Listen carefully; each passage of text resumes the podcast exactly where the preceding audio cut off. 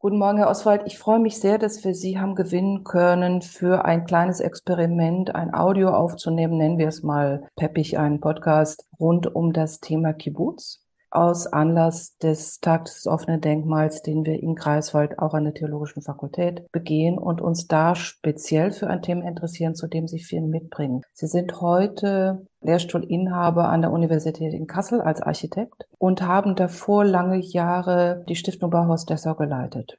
Und ich springe zurück in die Dessauer Zeit. Wir kommen noch ein Stück weiter nach vorne, keine Sorge. Sie haben dort 2012 mit initiiert, mit herausgegeben, mit bearbeitet eine kleine, sehr schöne Veröffentlichung zum Thema Kibbutz und Bauhaus. Bevor wir zu der Frage Bauhaus kommen, lassen Sie mich mit dem Teil Kibbutz anfangen. Man hat ja immer so das Gefühl, es ist so ähnlich für Israel wie Jaffa Orange. Da ist so alles drin, was man mit diesem Land verbindet, zumindest so die Generation der Willy Brandt und Helmut Schmidt Wählerinnen. Was ist denn an einem Kibbutz so besonders, dass das diese Breitenwirkung gehabt hat, gerade in den 60er, 70er, 80er Jahren?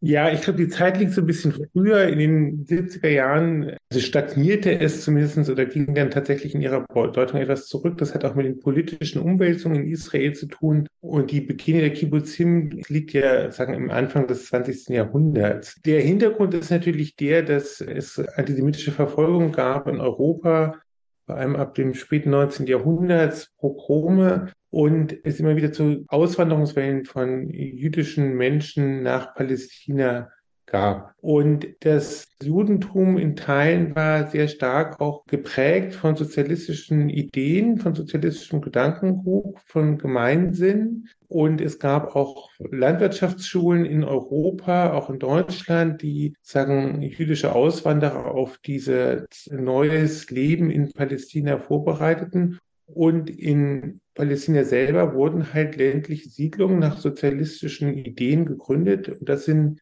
vor allem die Kibbutzim. Es gibt noch andere, aber das ist sozusagen das, was irgendwie das prominenteste und auch das deutlichste Beispiel. Und das fängt eigentlich, wenn ich das richtig erinnere, in den 1910er Jahren an. Da gibt es die ersten Kibbutzim und das entwickelt sich und ist gerade sagen in Vorbereitung auch der Staatsgründung und in den ersten Jahrzehnten des Staates Israel ein sehr prägendes Element. Kann ich ein Kibbutz von außen erkennen? Also fordert diese besondere Form von Gemeinschaft, man teilt alles, man arbeitet zusammen, erfordert das eine besondere architektonische Gestaltung oder ist das eher zufällig?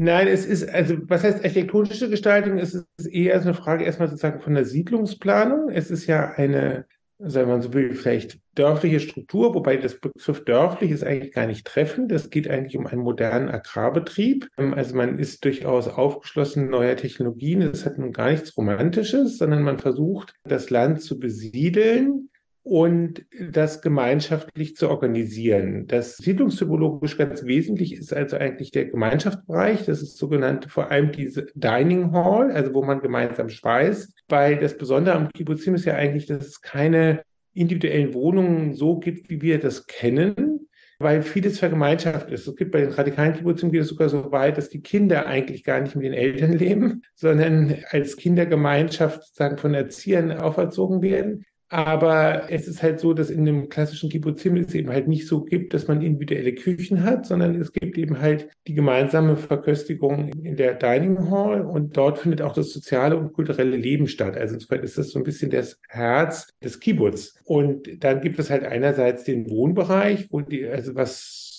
dann sagen in einfachen Architekturen organisiert ist und es gibt natürlich dann den Arbeitsbereich. Also es gibt ja nicht nur sozusagen die Notwendigkeit, die landwirtschaftlichen Gerätschaften zu versorgen, sondern es gibt dann auch in der oft eben halt dann auch eine Prozessierung dieser Güter und auch zum Teil gibt es auch Industrieproduktion, die nicht unbedingt direkt jetzt sagen mit der Landwirtschaft was zu tun hat, also es gibt sozusagen einerseits das Bereich der Arbeit und das Bereich des Wohnens. Und das ist sozusagen schon eine relativ spezifische Siedlungsform in diesem, diesem sozialistischen Gedanken. Es gibt auch kein Privateigentum, alles wird gemeinschaftlich besessen. Und das ist ein Modell, was sich über Jahrzehnte gehalten hat, was für die Aufbaugeneration prägend war, was aber dann ab den 1970er Jahren in eine Krise gerät und inzwischen sind die Kibbutzim, haben sich stark verändert. Sie haben auch einen Aderlass sozusagen ihrer Mitgliedschaft und sie wurden dann auch zunehmend privatisiert. Also man hat dann einfach auch privatere Formen des Wohnens und des Eigentums eingeführt. Das heißt, wenn man heute ein Kibbutzim in Israel aufsucht, das ist oft stark verändert. Bringen wir nochmal zurück in die Zeit, ich sage mal so in die ersten goldenen Jahre, die Sie beschrieben haben. Golden vielleicht auch ein bisschen in Anführungszeichen, weil das ja auch vor einem sehr dunklen deutschen Hintergrund passiert ist. Ich hatte vorhin gesagt, wir kommen noch aufs Bauhaus. Die These Ihrer Ausstellung, die Sie mit Kolleginnen und Kollegen initiiert und durchgeführt haben, war, dass es sehr starke deutsche Wurzeln des Kibbutzes gibt oder starke deutsche Beeinflussungen. Wo sehen Sie die? Man muss erstmal sagen, diese die Judenverfolgung war ja zum Beispiel auch in Russland auch sehr stark, auch in Polen. Also es ist jetzt nicht rein, sagen auch diese Fluchtbewegungen sind aus mehreren Ländern. Die Einflüsse sind halt, dass viele der auch Architekten und Gestalter sozusagen entweder aus dem deutschen Kontext kamen oder auch im deutschen Kontext Ausbildung erfahren haben. Ein wichtiger Architekt der frühen Kibbutzim ist sozusagen Kaufmann, der sozusagen dann aus dem Deutschen Reich über auch Erfahrungen in den skandinavischen Ländern, aber ein Theodor Fischer Schüler, so eigentlich der wesentliche Kibbutz-Architekt der ersten Jahrzehnte gewesen war. Eine andere Figur ist Ari Sharon, der selber in einem Kibbutz aufgewachsen ist, aber dann dort auch tragisch seine Frau verloren hat und dann vom Kibbutz nach Deutschland geschickt ist, wo er dann am Bauhaus studiert hat und dann nach Palästina zurückging und dort eigentlich in den 40er, 50er, 60er Jahren ein, was der Staatsarchitekt Israels war, also sagen ein Architekt, der sehr viel wichtige Bauten geschaffen hat, aber vor allem auch viele Kibbutzim. Und insofern gibt es eine Reihe von Figuren, die sozusagen in Deutschland eine Ausbildung genossen haben und die dann in der Kibbutz-Bewegung relativ prägend waren. Da gibt es noch mehr davon, aber das waren jetzt erstmal so zwei wichtige Figuren. Sie haben vorhin beschrieben, dass der Anspruch oder die sich selbst gesetzte Aufgabe der Kibbutzim war, ein Land aufzubauen, das dann später sich auch als Staat gegründet hat. Und zum anderen ist es ein Stil, der aus, wie Sie beschrieben haben, unter anderem deutschen Wurzeln kommt, aber auch andere Einflüsse hat und der sich ja in den 20er, 30ern auch durchaus als Bewegung international versteht. Wie geht das zusammen? Entsteht in Israel etwas, was auch in einer stilistischen Form eine eigene nationale Ausprägung hat im Sinne des sich formierenden Staates Israel? Ja, das ist vielleicht kompliziert. Also das erste ist natürlich, dass es eine, natürlich erstmal sagen, eine sehr, also über einige Zeit auch eine, in, es gibt sagen, den ideellen Überschuss dieser sozialistischen Idee, der man auch Ausdruck verleihen will. Einerseits gibt es natürlich schon auch eine Knappheit an Ressourcen. Das heißt, diese Bauten sind auch relativ schlicht und auch pragmatisch in mancher Hinsicht, gerade zum Beispiel auch die Wohnbauten. Es muss auch einfach sozusagen auch plausibel sein mit den Materialien, den Baukonstruktionen, also eine gewisse Einfachheit. Das kommt dann auch einem, zum Beispiel einer, einem Verständnis von Hannes Meyer am Bauhaus, dem zweiten Direktor, relativ nahe, der auch sozusagen einen versucht hat, so etwas wegzurücken von, sagen, solchen, der Dominanz ästhetischer Prinzipien eher zu einem anderen Entwurfsverständnis.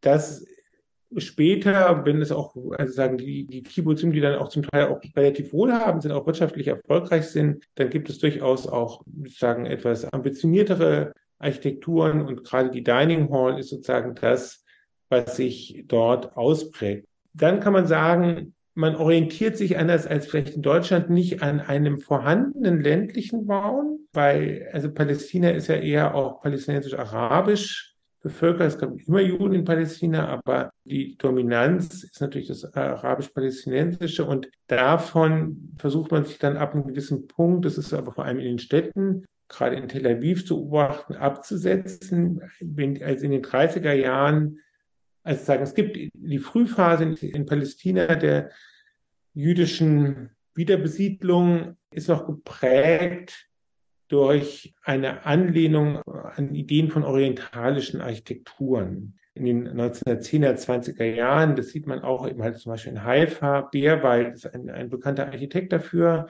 Und mit dem Zunehmen der Spannung mit der arabischstämmigen Bevölkerung führt es zur Absetzbewegung. Und man versucht nicht mehr sozusagen diese vermeintlich lokale, moderne sagen zu verfolgen, sondern der International Style ist eigentlich eine Möglichkeit, sich von diesem lokalen Kontext abzusetzen und auch irgendwie vielleicht eine eigene Identität aufzubauen. Das könnte man sagen, also es ist, glaube ich, in den Städten deutlicher. Die Kibbutzim sind, wie gesagt, stärker auch in Hinsicht auf die Brauchbarkeit und Wirtschaftlichkeit orientiert, aber man kann es dort auch drin sehen und das führt dazu, dass eben halt dann auch relativ moderne Architektursprachen im ländlichen Raum zur Anwendung kommen.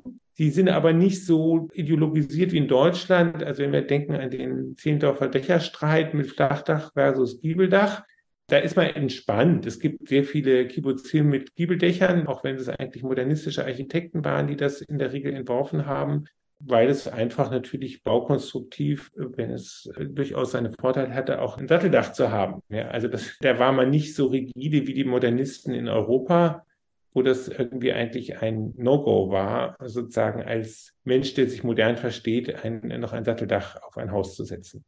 Sie haben ja eben schon angedeutet, Sie haben in den 20ern, zunehmend 30er Jahren verstärkte Reibungsflächen zwischen der angestammten arabisch-palästinensischen Bevölkerung und den dann zuwandernden, zu dem Zeitpunkt häufig westeuropäisch oder mitteleuropäisch geprägten Jüdinnen und Juden. Was passiert im Bauen auf arabisch, dann palästinensischer Seite nach der Staatsgründung Israels, die ja auch bedeutet, dass sie in, fast in dem Bevölkerungsumfang, in dem Jüdinnen und Juden zuwandern, zwischen 48 und 50, 51 gleichzeitig auch eine Vertreibungs- und Fluchtbewegung auf palästinensischer Seite haben. Was passiert im Bauen auf der arabisch-palästinensischen Seite? Ich denke an die sehr schöne Publikation über die arabische Moderne, die Sie mit herausgegeben haben, jetzt, ich glaube, vor einem Jahr.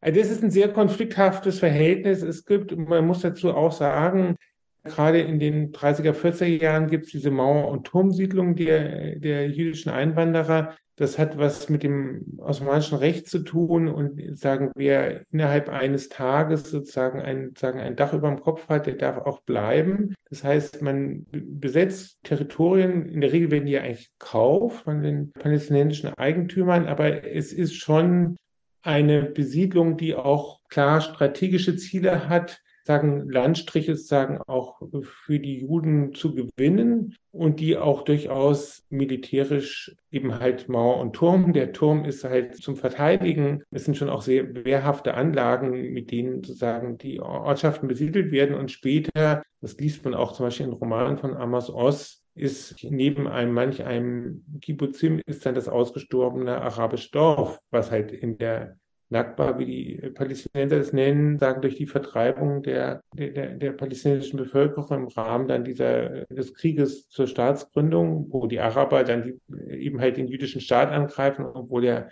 sagen von der UN auch gebilligt ist, sozusagen dann vertrieben werden. Das ist ein sehr schwieriges Kapitel und für uns als Deutsche ist es sicherlich auch schwierig, das zu kommentieren, weil natürlich die Staatsgründung Israel auch sehr viel mit dem Holocaust zu tun hat. Das sind schon schwierige Konflikte, die da bestehen, wo ich für beide Seiten irgendwie auch ein gewisses Verständnis habe, sowohl für den, die Notwendigkeit eines Staates, äh, für die Juden und Jüdinnen, der sicher ist und der eben halt selbstbestimmt sein muss und der eben halt in Palästina richtig verortet ist und andererseits natürlich auch für den Konflikt für Generationen von palästinensischen Arabern, die da gewohnt haben und wo es eben halt ein Zusammenleben zunehmend schwieriger wird, was etwas ist, was wir ja heute auch immer wieder sehr drastisch erleben. Ja, also was, worauf Sie hinweisen, ist interessant. Also es gibt in dieser Zeit der Staatsgründung, das heißt schon davor, bei Jericho eine Farm eines palästinensischen Mäzens, Intellektuellen, der so eine Idee eigentlich wie ein Kibbutzim für palästinensische Jugendliche entwickelt, wo es eigentlich auch darum geht, sagen moderne Formen der landwirtschaftlichen Bewirtschaftung gemeinschaftlich zu erlernen. Das entsteht in der Nähe von Jericho und kriegt dann nochmal eine andere Bedeutung durch die Vertreibung 1948 wo es dann plötzlich auch eben halt ein sicherer Ort ist und wo dann eben halt auch Waisenkinder und so weiter sozusagen aufgenommen werden können. Es ist ein Gebiet, was dann auch immer im Konflikt liegt, was heute auch weitestgehend brach liegt, was aber eigentlich sozusagen wie so ein palästinensischer Kibbutzim ist, was schon ganz interessant ist, dass es auch dort so etwas gegeben hat, was man kaum kennt und was jetzt eigentlich mehr eine Ruine seiner selbst ist, aber eine sehr interessante Zeit hat und auch einen sehr interessanten Gedanken. So wie die deutsche, westeuropäische Forschung gerade, glaube ich, erst entdeckt, was da auch auf im arabischen Raum auf palästinensische Initiative hin an auch an nach unserem Verständnis Moderne entsteht. So gibt es ja noch einen Punkt am Kibbutz, der für ich sag mal, moderne Architekturleute im, im deutschsprachigen Raum immer sehr mit großen leuchtenden Augen gesehen wird. Das sind die brutalistischen Bauten innerhalb der Kibbutzim. Ich denke an Schmulbickels und an andere. Also wie könnte man diese, diese Blüte, die es architektonisch hat, wo die Kibbutzim dann auch sich wirtschaftlich eine Weile dann auch etabliert haben und sich entfalten können, wie, wie lässt sich das beschreiben? Nee, es ist interessant. Also wir haben also mit der Staatsgründung 48, äh, Ariel Sharon ist ja fast, wie ich schon sagte, der Staatsarchitekt als Bauhausschüler unter Hannes Meyer und andere gibt es einige mehr. Und die Architektur des Staates Israel in den ersten zwei Jahrzehnten ist modernistisch und dann auch brutalistisch geprägt. Mein Freund und Kollege Zvi Efrat hat dort auch ein Standardwerk herausgegeben, was erst auf Hebräisch erschienen ist, dann später auch in Englisch wo er wirklich sozusagen so eine Inventarisierung gemacht hat dieses Baugeschehens, was wirklich eine großartige Qualität hat und was sich dann halt so, wie das auch international so ist, die Nachkriegsmoderne, die sich entwickelt mit dem sogenannten brutalistischen Gedankengut, also im Sinne auch von Beton Brü und auch bestimmten ne, Strukturen und auch Geometrien, das zeichnet eigentlich die Architektur des Staates Israels bis in die 70er Jahre hinein aus. Sagen eigentlich, was wir heute so sagen würden, Nation Building mit dieser Architektur. Interessanterweise gibt es ja in, Israel seit zwei Jahrzehnten so ein Hype- und Bauhaus. Der bezieht sich aber auf die weiße Moderne der 20er, 30er Jahre, nur gar nicht auf das brutalistische Erbe, weil das ja auch im öffentlichen Ansehen dann auch konfliktreicher geworden ist oder nicht immer sozusagen von allen so wertgeschätzt wird. Und das ist so ein bisschen verrückt, weil diese weiße Moderne in Israel, die dann ab den 30er Jahren sich entfaltet, eigentlich mit dem Bauhaus relativ wenig zu tun hat, aber als Bauhaus gebrandet wird und dann eigentlich mehrere Bauhausschüler an dieser brutalistischen Moderne der Nachkriegszeit sagen mitgewirkt haben, maßgeblich, aber das wird wiederum gar nicht unter Bauhaus in Israel verstanden. Eine etwas verquere Diskussionslage. Man muss vielleicht auch mal sagen, was passiert dann? Die Arbeiterpartei, die sozusagen in Israel die ersten Jahrzehnte eigentlich die dominante Kraft war und auch die linken Gewerkschaften, die werden abgelöst in den 70er Jahren durch Beginn und den eigentlich den nicht-europäischen äh, Juden, die sozusagen eigentlich marginalisiert waren nach der Staatsgründung. Also es sind erstmal sagen die europäischen Juden, die das Staatswesen äh, dominieren, aber es gibt eben halt auch aus den arabischen Ländern viele Juden, die dann nach der Staatsgründung nach Israel kommen, auch fliehen. Also klar durch den palästinensisch-jüdischen Konflikt sind äh, viele Juden auch in den arabischen Ländern dann nicht mehr gern gesehen. Sie stellen einen erheblichen Bevölkerungsanteil, aber spielen erstmal keine Rolle. Und das ändert sich in den 70er Jahren. Das ist natürlich auch diese Zeit, wo äh, sagen, ja, die Nachkriegsära vorbei ist ja auch bei uns, ist auch eigentlich sozusagen so eine konservative Wendung gibt, aber es gibt eben halt, es ist auch in, in Israel eine Verschiebung zwischen den verschiedenen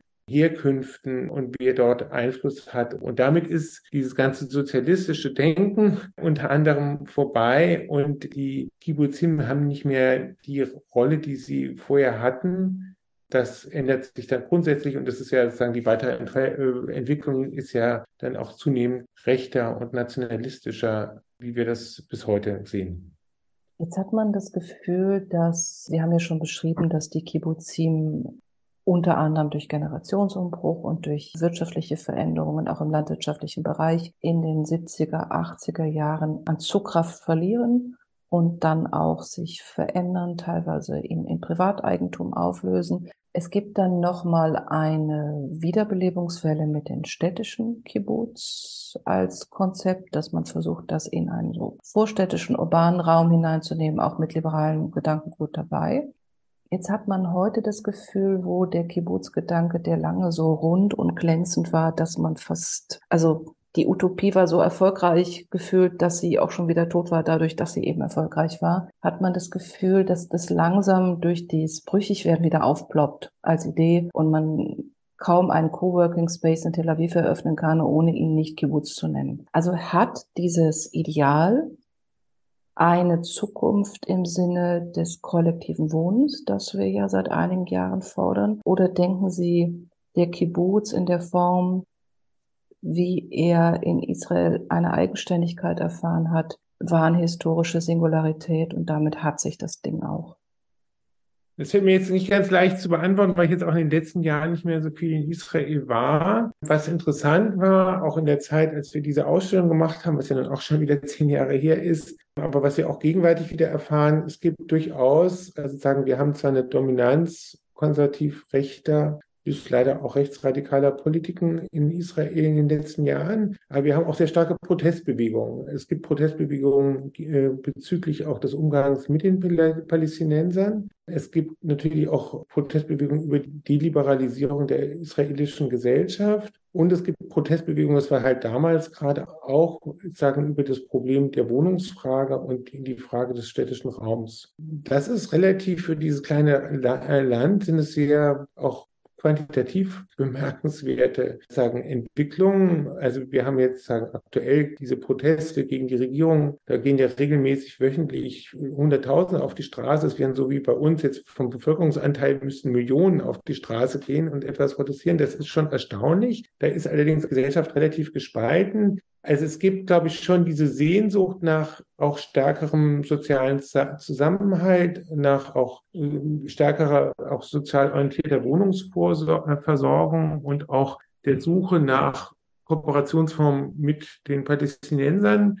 Aber es ist trotzdem, muss man ja sagen, sonst würden die Regierungen ja nicht so aussehen, wie sie sehen, ist es offenbar äh, minoritär. Also sagen, es reicht nicht, um die politischen Verhältnisse im Parlament zu kippen. Es ist also insofern eine sehr starke Gegenkraft, aber sie ist nicht die dominante. Und ich glaube auch nicht, dass das wirklich auf jetzt ein Wiederaufleben des Kibbutzin zählt, sondern es ist sagen, ich glaube, das ist natürlich etwas, was schon auch identitätsprägend war für die Aufbaugeneration. Ich glaube, daran kann man nicht, da, da kann man und will man wahrscheinlich auch letztendlich gar nicht zurückkehren. Aber es ist natürlich so ein Ideal, was heute vielleicht andere Gedanken motiviert oder aktiviert, also auf das man sich bezieht, ohne dasselbe zu meinen. Ich meine, man muss auch sagen, es war relativ radikal. Also bei den frühen Kibbutzim, dass man wirklich gar kein Privateigentum hatten, bis zum Teil bis zu den Klamotten. Dann hat man die abgegeben bei der Wäscherei und hat dann andere Klamotten angezogen. Also das ist schon, also wenn man sich das, also es waren wirklich relativ radikale sozialistische Experimente, interessanterweise eben halt auch in der radikalen Basisdemokratie. Also anders als im, im Staatssozialismus des Ostblocks, der ja sowieso diskreditiert ist, waren das extrem basisdemokratische Entwicklungen. Man hat ja dann immer in der Dining Hall zusammengesessen und dann irgendwie die Dinge beraten und entschieden. Das ist schon, also, also großartige Experimente gewesen, aber das ging wahrscheinlich vor allem auch in, aus dieser Perspektive der Migration und dieses durch, äh, gemeinsam durchlittenen Leids der Verfolgung und der, der, der Shoah. Das hat die Leute natürlich auch sehr stark zusammengeschweißt als eine Schicksalsgemeinschaft in dem Wunsch, ein Land aufzubauen. Das Land gibt es jetzt. Das Land hat seine Unschuld verloren in diesen ganzen Konflikten und das ist nicht mehr diese, kann auch gar nicht mehr sein, dieser Aufbruch, Aufbruchgeist. Das ist in der historischen eine andere Situation. Also insofern glaube ich, es gibt diese Sehnsuchtsfigur an, die, an diese Ideale, auf die man sich bezieht, als ein Erbe, was interessant ist, wenn Sie sagen, okay, so diese gemeinschaftlichen Büros, die nennen sich heute oft gerne so, aber ich glaube, man will weder noch äh, dahin zurückgehen, noch würde man gerne so ein Leben so noch leben wollen. Das ist einfach, wir sind da heute woanders. Die Gesellschaft ist woanders, der Einzelne ist woanders. Ich glaube, es bedarf einer Neudeutung, was solche Ideale bedeuten können heute. Dann dürfen wir gespannt sein. Wenn Israel eines ist, dann hochpragmatisch, denke ich. Einfach auch aufgrund der, der Umstände der Entstehung und des Umfeldes. Und dann dürfen wir gespannt sein, ob es sich einen vielleicht auch neuen baulichen oder siedlungsplanerischen Ausdruck dieses Kibbutz-Gedankens dann ergibt. Die halbe Stunde ging flott vorbei. Herr Oswald. Ich darf mich ganz herzlich für das Gespräch bedanken und hoffe, wir haben so versucht, über eine sehr große und lange Entwicklung einer noch größeren Utopie einen Bogen zu spannen und freue mich auf andere Themen zum israelischen Bauen mit Ihnen an anderer Stelle. Ich bedanke mich. Vielen Dank.